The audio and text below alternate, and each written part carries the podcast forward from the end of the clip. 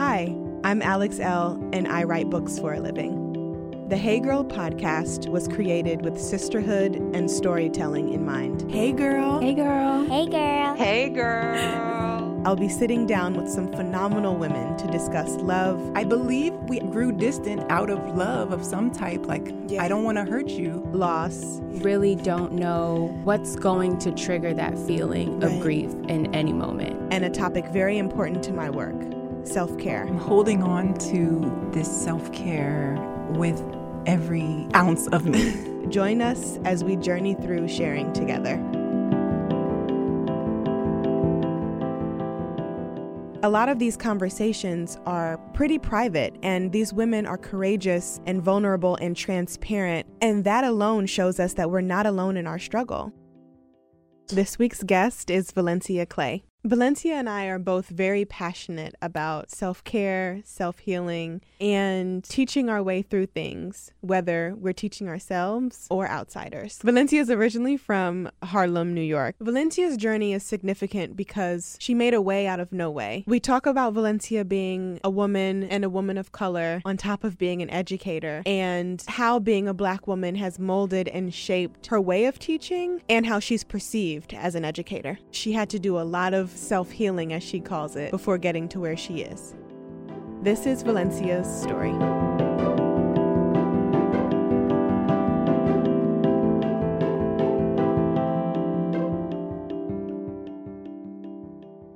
Hey, girl. Hey, girl. How are you? Good. How are you? I'm good. It's really nice to have you on the show. Finally. I know. I know. It's been like the craziest. Your schedule is crazy. It's not my fault. How's the, how is the school year going? Um, the second half, I feel like I'm in the second half. Like it's a, a game. Yeah. Really. I feel like the second half is ending really strong. It's almost over. We have like four weeks left, which is nice. Yeah. Yeah. I'm excited uh, to chat with you about your teaching and your teaching skills um, and just how you are building these this amazing relationship with your students. So, for those people who may not be familiar with you, can you give us a little background on yourself? Sure. So, I teach, this is about to be my 10th year in the classroom. I'm from Harlem. And I went to Morgan for undergrad, Morgan State University, which led me to Baltimore, where I've been teaching for so long. And I did a little stint of teaching back in Harlem for like a year and a half, but after everything that happened this school year, I'm back now in Baltimore and I'm happy to be back. And all of these little like mysterious things keep happening that are like reminding me of why I needed to be here, mm-hmm. even if only just for the end of this school year. And so I write, I have a blog, Valencia's Garden, and I published a book of like I hate to call it a book because it's not a book to me because it's not mm-hmm. a readable book. Yeah. But it is a book, you know. It is a book. yeah, but it's a, it's more just like a guide for people to find their way as far as what it means to be conscious and to think for yourself. You know, social media makes everybody followers. Everybody knows more of how to think like someone else than to actually form their own opinions. Mm-hmm. I shouldn't say everybody. I shouldn't generalize in that way, but it's it's really it's hard to watch and not think of as a teacher like how can i help my peers? Absolutely. And so that's where that book was born from. So you mentioned 10 years teaching. Why did you decide to become a teacher? And i know you are at an inner city school in baltimore correct? Mm-hmm. yeah. why did you choose an inner city school number one? And number two how do you feel like your 10 years of teaching have benefited your students who have come across you when I first graduated from Morgan, the beauty of that was that because I did, um, we have like this whole student teacher thing we have to do. Mm-hmm. And when you do it with Morgan, when once you start, if you start in the city with coming straight out of Morgan, with that experience, it allowed you to start at a higher pay scale than the county. Mm-hmm. So at that point, I was like, okay, I'm just going to start in the city because it'll help me. And then the city also at that time was paying for 50% of your master's, whereas the county wasn't doing that. The benefits, everything was just better with the city. Mm-hmm. The schools that I were that I was in, they weren't too much different. The kids were the county school that I did my um because I did a county school student teaching thing. They were the same as my city school because mm-hmm. of the fact that at that time, this was like right after the projects in Baltimore had been torn down. And so a lot of families relocated to the county. Mm-hmm. So a lot of those county schools weren't stereotypical, like PG County or Howard County schools, they were still real Baltimore City schools. So mm-hmm. there wasn't much of a difference. But the city to me felt more like where I needed to be. And then, like I said, there were just so many more benefits as far as me being straight out of college. You know, my mom was isn't there, my dad isn't there. I have to really like take care of myself. So mm-hmm. I had to think, what what's going to help me to get my masters what's going to help me to make sure that i can eat every day you know and so i'm really glad that i chose the city though because what a lot of people don't know is right before i started teaching i couldn't pass the praxis that's the teaching exam in, in maryland that you have to take to be certified right and so because I couldn't pass praxis, like I just graduated from undergrad and I was working in New York in Soho at like Best Buy and Junior's Cheesecake and while I was at Best Buy, I got offered a job by one of the managers, oh, like a producer from Hot 97 offered me a job. And I was like so excited about it. And then he called me back the day before the first day of school to come and start the job in New York. And I was like, no, I finally passed praxis. I found out today I'm staying in Baltimore to teach. And so at that point, it wasn't even about like benefits or you know it was literally i had met my kids. I'd been with my kids for this from the summer for only a week and fell in love with them. And i'm like i can't leave them now. Even though the first day of school hadn't even started yet i passed my praxis and it was like this is it. This is where i'm supposed to be. So yeah. That's amazing. So you just knew that being an educator was what you were supposed to do? When I was little, like everyone always, you know, asked, "What do you want to be when you grow up?" I always said I wanted to be a teacher. People would play house. I'd be in the house playing school. My sister, like, and so I, re- I just, it's always what I wanted to do. To the point where I think back to being in like sixth grade and watching my teachers and think things like, "I can do that." Or like in high school or college looking at teachers like i could do that better. Like i was already thinking of different ways that i could teach their lessons to my peers. Wow. And i didn't know that that's what i was doing at the time but i was. And so yeah i think this is the only thing that i was really created to do. And i mean other things like i love creating but I get such a natural high from creating for my students or for other teachers to use with their students. That's amazing. So you mentioned your mom wasn't around, your dad wasn't around. How was your upbringing and how were you able to kind of navigate life not by yourself, but in a sense? How are you able to walk through life with your parents not being there? I mean, I was a victim for a long time and I didn't know that word until I started to to you know on my whole like self-healing journey which which I really didn't even know about until like you and like Iyanla. Like when it became sort of like in vogue is when I started to understand more of what self healing was. But as a child, knowing that I was a like I just I was this victim, and but I didn't know that that's what it was. Mm. You know, like so my mom she was on drugs, she's still on drugs, and my dad he's the one that actually introduced her to crack. Wow, and it's so interesting because you know, when she got pregnant, he basically said to her, like, well, I don't want a black baby. And she told me this when I was like 16. And, and your dad is crazy. And what's interesting is like he's Dominican. That's what I was just about to ask like, you. you're black. Like, what are you talking about? But you know, it, this is why I I feel like my healing, like it's it takes a while. Like I talked about earlier, right? How people are followers, and yeah. so you know, I had that moment where my self healing, I was trying to make it like yours or trying to make it like Iyanla's or like I was trying to do what everyone else was doing until I realized like my healing is through learning. And so once I started reading more, I read about colorism in Dominican Republic and how after Dominican Republic got their independence from, you know, when slavery was over there, they tried to whitewash the entire country of Dominican Republic.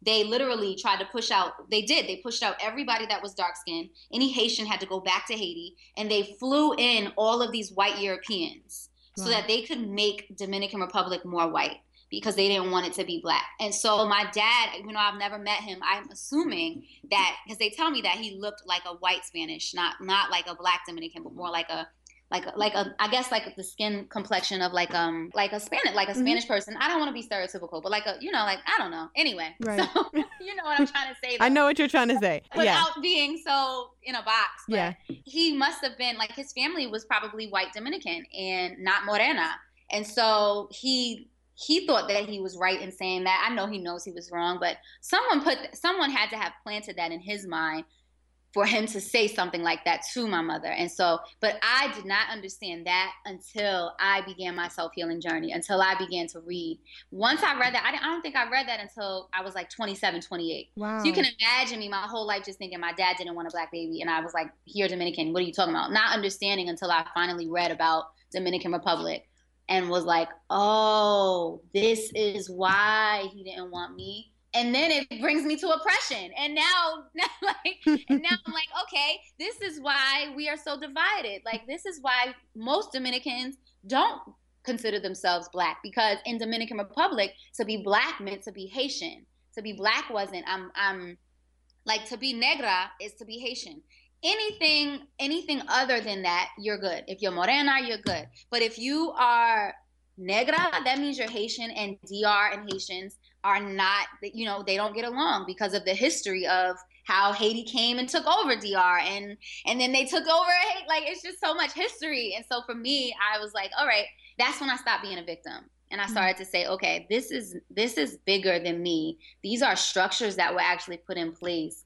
But man, like my grandmother was abusive, you know, and so my sister, she she was all over the place, and I really didn't have a support system. My mom, I can count the time, the amount of times I saw her you know, from the time I was a baby to 18 on one hand. Like she was never around. She only came to maybe one or two graduations, one birthday party, and she had us twice at her house. That was literally my childhood with my mom. And so I felt alone. I hated everything. Like I didn't feel good enough. I wasn't worthy of being loved until I realized, oh my God, they put crack in the communities. Oh my God, the war on drugs. Like when I started to learn, it was like, this has nothing to do with my mother. My mom is bipolar. She doesn't even know what mental illness is. We we as a community don't even know what it is to deal with someone who has postpartum after they have their baby. Like she when she had me, she was on crack. She lost everything. She she had this baby father who didn't even want the child. So of course she's depressed, but no one talks about depression. And so like they see her crying like they literally tell me stories about how she was crying every day for months after she had me until finally they called the hospital and said, you know, she won't stop crying. And what they didn't know is anybody, and I saw this on the 13th documentary, anybody who was on crack, they would take your child from you immediately. And so they took her to the hospital. They said, Miss Clay, are you on drugs? She said, yes.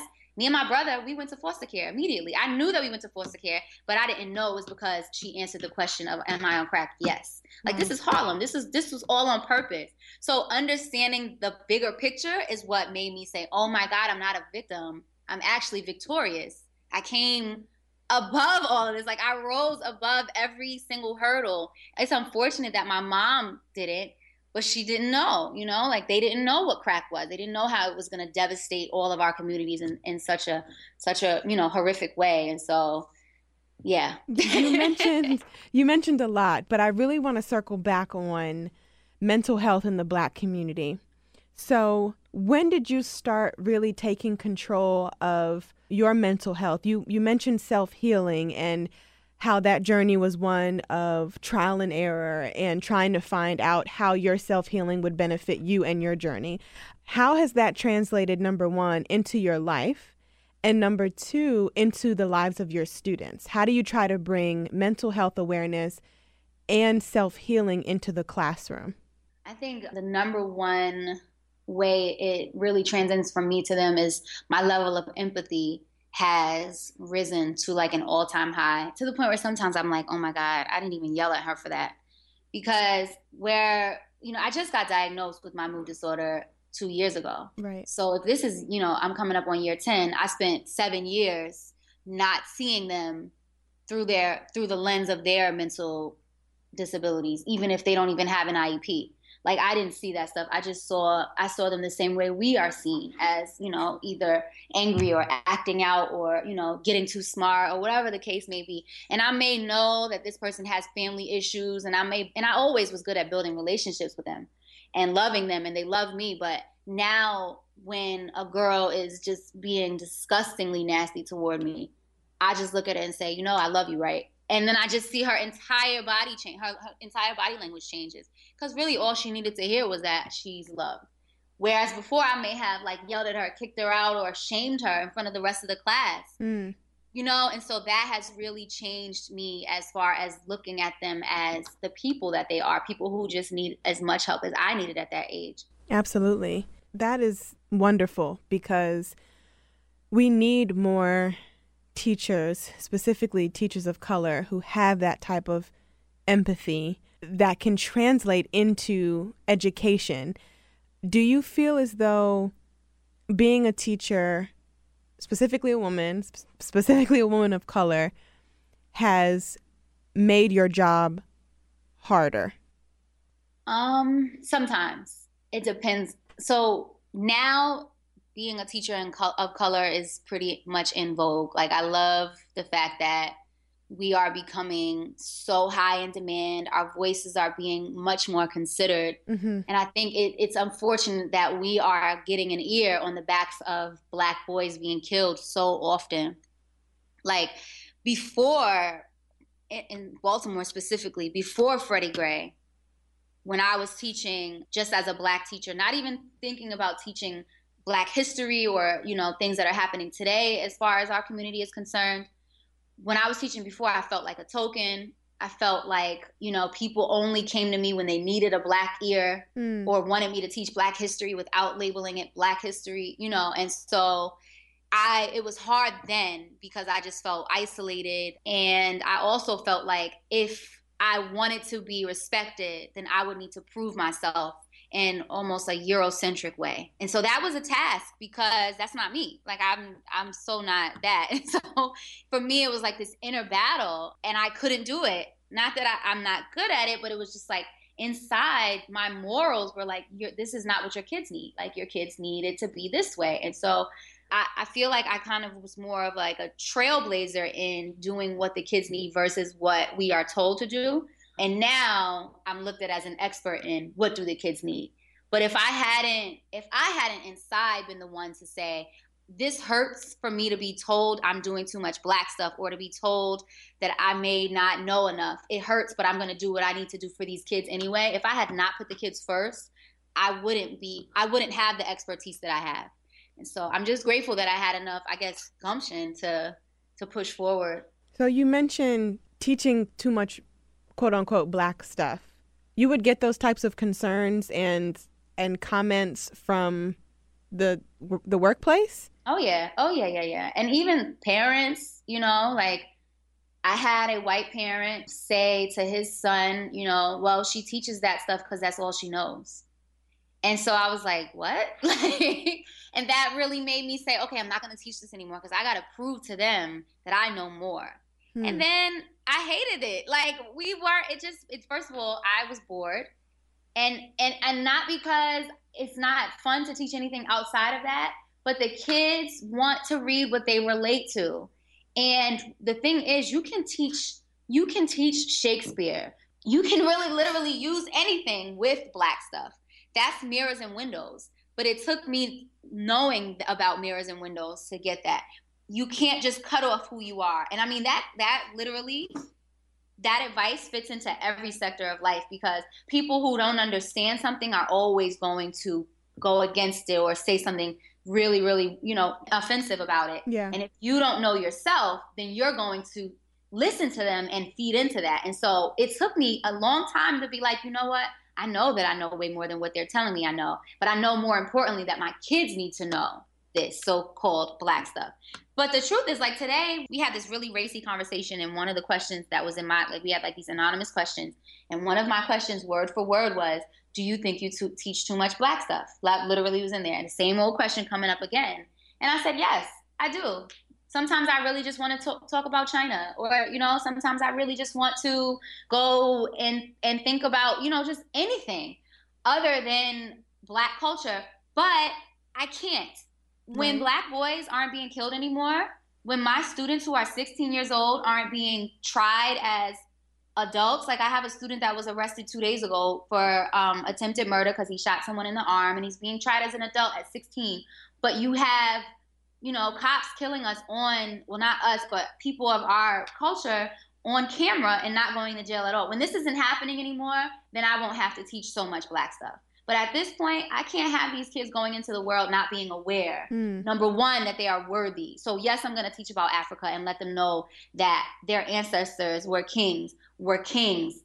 Let them know why slavery even began, how it even began, who started what. Like, they need to know about everything. Because if you look at me as teaching so much black stuff, that means it's not being taught anywhere else. So that means that I have to do it because who else is going to do it? Right. Right. Like, and, and, and to me, like that's my that's my protest. Like I'm not gonna stand outside on a on a line with a with a poster. The posters are being made in this room when I'm writing on the board. Like that is my form of activism. And literally, I see the light bulbs on top of their heads when they're like having that same oh moment that I had when I realized my mom wasn't in my life because someone put this in our communities to make sure that we were destroyed in that way.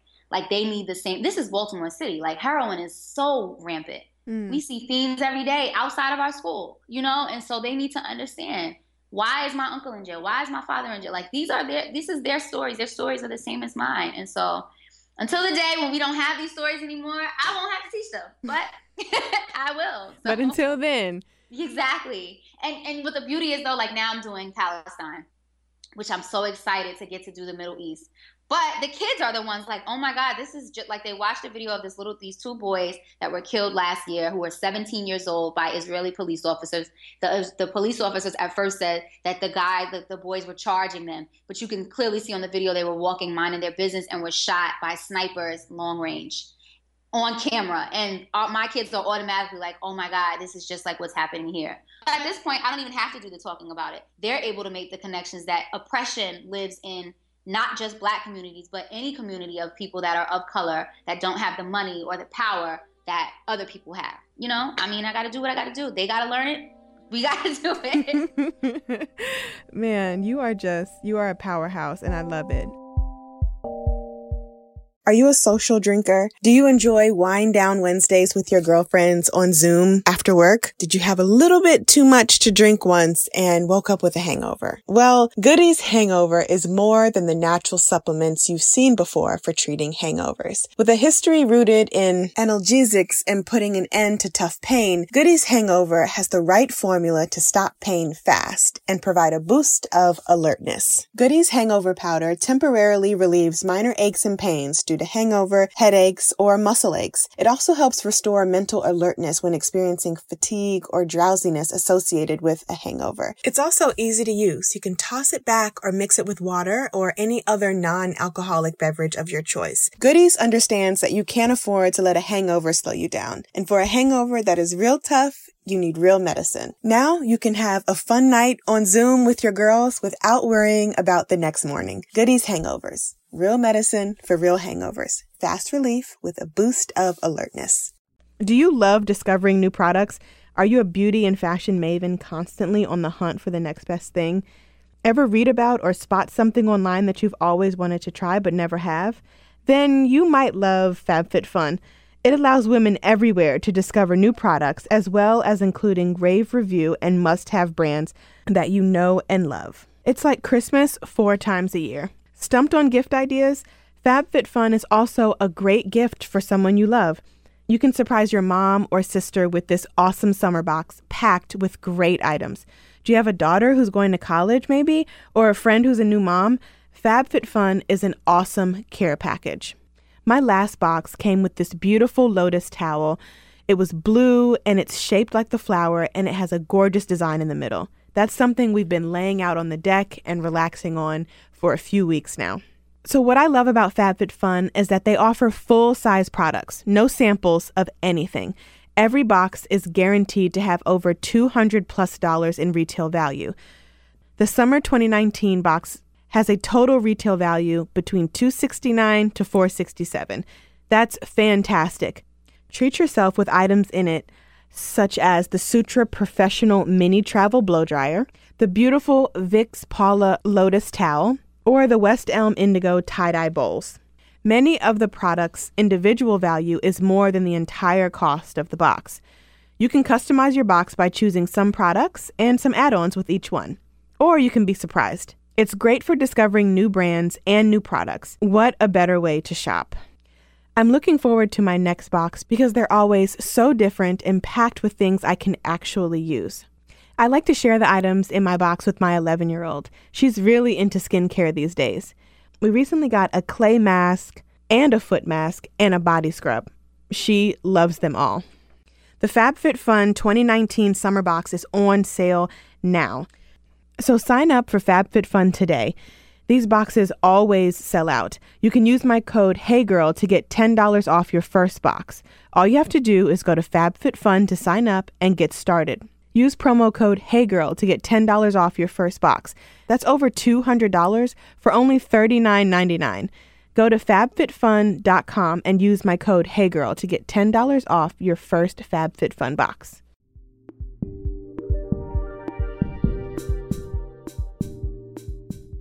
So, you and I are friends, and we've talked about a lot of things together before, specifically around career and also our community moving forward. And I remember there was this instance where you kind of got a lot of backlash on social media for a post that you shared about being woke and what that means to you.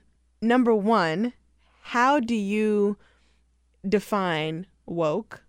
And number two, how does your wokeness translate into you being an educator? Girl, this is nice. so, you know, that word now is so mainstream. Ah, yeah, like you know, and Erykah Badu gets no credit, so it's just interesting to me. But I, to me, to be woke at this point is different than it was when I would have defined it maybe a few years ago. I, I think right now, what I believe woke is is to first know yourself. And when when I say that, I mean know who you are, define yourself, and know about your culture, know where you come from, know why you are here, know how you got here, know what you stand for. Once you know enough about yourself, then you can go ahead and say, I'm woke. But I think a lot of people are mixing up woke with knowing about other people. For mm. instance, white people saying stay woke, they're talking about staying woke in black culture.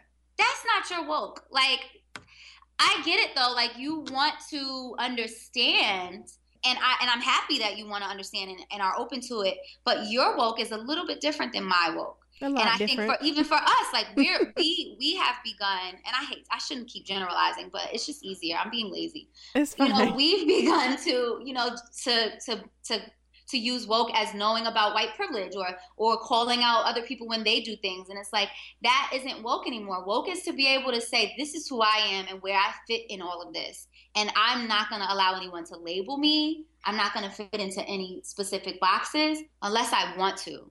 Unless mm-hmm. I want to, but I know enough to say that I want to or not. I have a friend who has a PhD. He just he just got his PhD from Princeton, and we had this argument about you know teaching children to be angry. And he's like you got to teach them to be angry. And i'm like why would i do that? He's like because f the police f you know white people. He was really going in. And i'm like you know what? You have a right to say that but bigger than that you can say that because you have a phd you have you have a master's degree in african american studies. You know enough to choose to say f the police. But these children don't know enough to choose so if they're saying f the police that's literally all they know. I hate i'm it's not that i hate the word but when i see the word now i, I really think about who's using it and how they're using it. I literally just think about okay, to me because to me at the place where i am woke means to know who you are and then to know who your people are and then to say are we are these really my people or have i been told that these are my people like it's just a bigger uh, we're at a we're, i'm at a higher level with it but i also have to be mindful that everyone isn't there yet mm-hmm. and so i don't judge anyone who's yelling stay woke knowing that I'm looking at them like, but have do you actually know? Like, I don't judge. This is why I teach because now I have to use, you know, my Instagram or my blog to say this is actually what this means, or this is what colorism is, or so instead of instead of me, because I, you know, a lot of educated people look down on people who just become, I want to say, bandwagon hoppers. On on looking at things to say all right well this is cool now. Being black is cool now. Being you know black black power and pro black is so cool now so we're going to do it. Or saying black lives matters is the thing you know? And uh, to me it's like i can see through it. I can see when someone doesn't really know but that is why i have to do the work i do in the classroom and outside of the classroom. Like i look at it as once you know it is your responsibility to teach others. Right. So no, I mean, no, because it, people don't know what they don't know, right? And that's why they say and do the things that they do. So, on your social media post that got all that attention, what was causing all of the attention? People were angry because I was promoting solidarity. Mm-hmm. And so, so let's talk about that. Promoting solidarity in a time that is so tumultuous, which I feel like is brave of you, is big of you, is is amazing of you. Why do you think people are so anti solidarity right now? People are just awakening. So it's the stages of grief, right? When you first begin grieving, the first stage is anger. Well, I think it's denial. Denial and then anger, right? And so people are at that anger stage where I'm at an acceptance stage. And so, and many people are at the acceptance stage. And to be accepting does not mean that you agree accepting means you understand and you figure out ways to move on. Mm-hmm. And so for me, I accept the fact that our world is racist in many sectors. I accept the fact that, you know, people have power and they are abusing it. That doesn't mean I agree with it, but I accept it. And now I have to do the work of figuring out how do we push forward? How do we push forward? But the people who were giving me backlash, they're not in acceptance yet they're angry. And they have a very huge right to be. But what they were saying to me is well you were you were promoting young angry and black. How can you be young angry and black and then say but i'm still angry at times. Like the, the grieving process is not linear. There are times when i'm pissed where i'm where i'm where i teach from pure anger. And those are probably my best lessons because i'm just shooting the kids with all of this knowledge. Like no you need to know this this and this because this is happening right now. But i can't live in that anger for too long because there is no solution. That anger can fuel you. It, you can use it as gas, but you cannot ride on that forever. And that is why we won't move forward. And I, I truly, honestly believe, you know, people want us to stay angry. People who are angry want us to stay angry. And people who are perpetuating racism and oppression want us to stay angry because they know that the truth is you won't push forward. You won't get past it if you're still looking at white people as they're all bad or white cops as they're going to kill us or you know if you're going to if you stay in that place you won't push forward. And so I, I, mean i didn't expect the backlash because i had been garnering so much love for so long but you know maya angelou says don't put don't pick it up don't put it down. So I was I was like, all right, it is what it is. I know what I gotta do, and I'm just gonna cut these comments off and keep moving. But also too, you opened up you opened up conversation and you really did open up a place where I feel like I feel like your social media is a is a safe space. I feel like it's a it's a place where people can go and get educated and you're a leader. You are a leader, you're an educator. Our kids need you. We need your voice in this world. So you standing up for solidarity is something that I find very inspiring, specifically because young, angry, and black can't always be young, angry, and black. You know what I mean? We, we have our moments and we will continue to have those moments. But that doesn't mean we have to wallow in those moments forever because, like you said, how are you going to move forward if you're stuck in that mindset? So, with that being said, how are you teaching your students how to move on and move forward? Maybe not even necessarily in regards to being young and black, but just being people in this world who often get the short end of the stick for many reasons for social economic reasons for j- just all the different things that can just come along with being a human being aside from being black because we're going to carry that with us right forever how are you teaching your students how to move on and move forward and be productive members of society? You know what's interesting is they are the ones that are teaching me mm. that. Like the, the beauty of children is that they are so carefree. And what's interesting with them is when i teach them something that makes them angry we were reading Homegoing today, and there's a chapter we were reading about H, who who I don't even want to tell your readers because everyone just needs to read Homegoing. It's like the best book ever. But anyway, mm-hmm. there's a we were reading the chapter about H, and I could see it in the kids' faces, the white kids and the black kids' faces. They were angry, so mad about what was happening.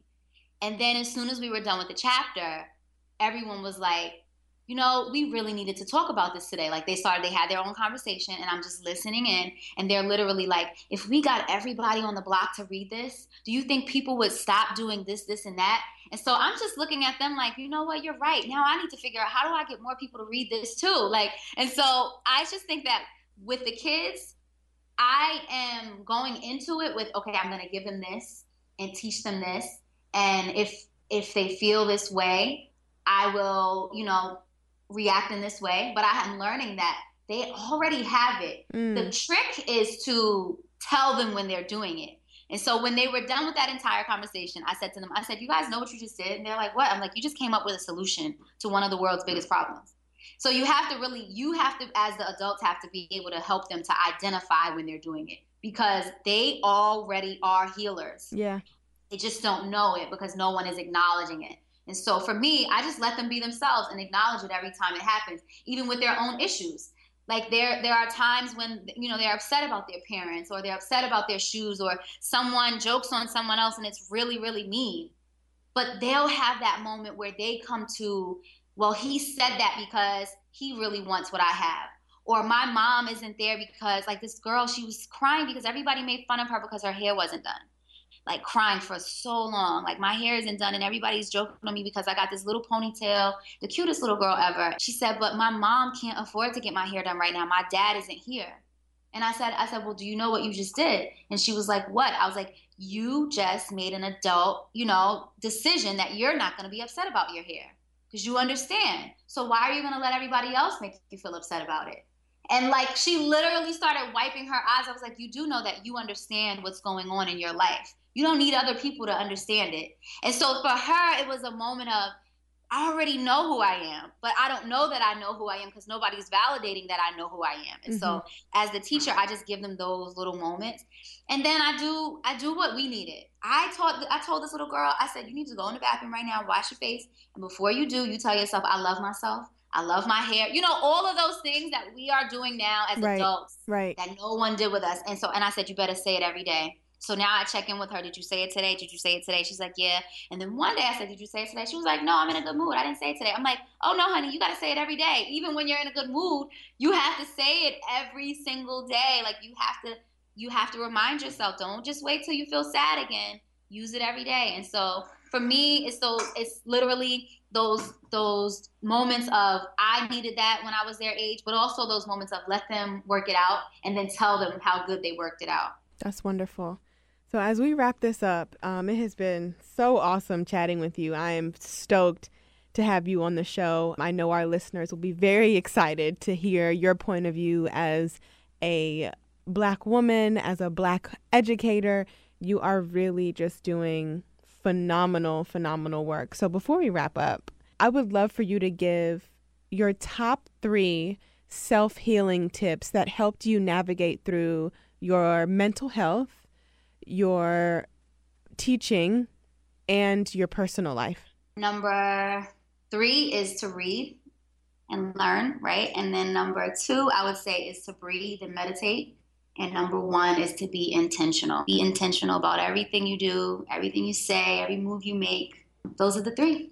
Love it. I love it. Please tell us where we can find you on the internet for those of us who don't know. I am on the gram Valencia underscore Valencia because I'm a Gemini. There's two me's. And on Twitter, I am Valencia Smiles. My blog is valenciasgarden.com. Oh, your book though, your book. Oh yes, I have. See, this see how I am with this book. I am so bad with my book because I literally I just use it as a tool for the kids and I, and then for other people. I really need to get better at remembering that I have a book. But it's called Soundless Cries Don't Lead to Healing. It's on Amazon and Barnes and Noble. It's in a lot of independent bookstores around the country. And I have a mini like tour coming up for teachers only. But if people want to come and they're not a teacher, just DM me. We'll get you in. Thank you so much, sis. It was great talking to you. Yes, I love you. You know I love you so much. I love you. I love you. I'll talk to you soon. Okay, bye. Bye.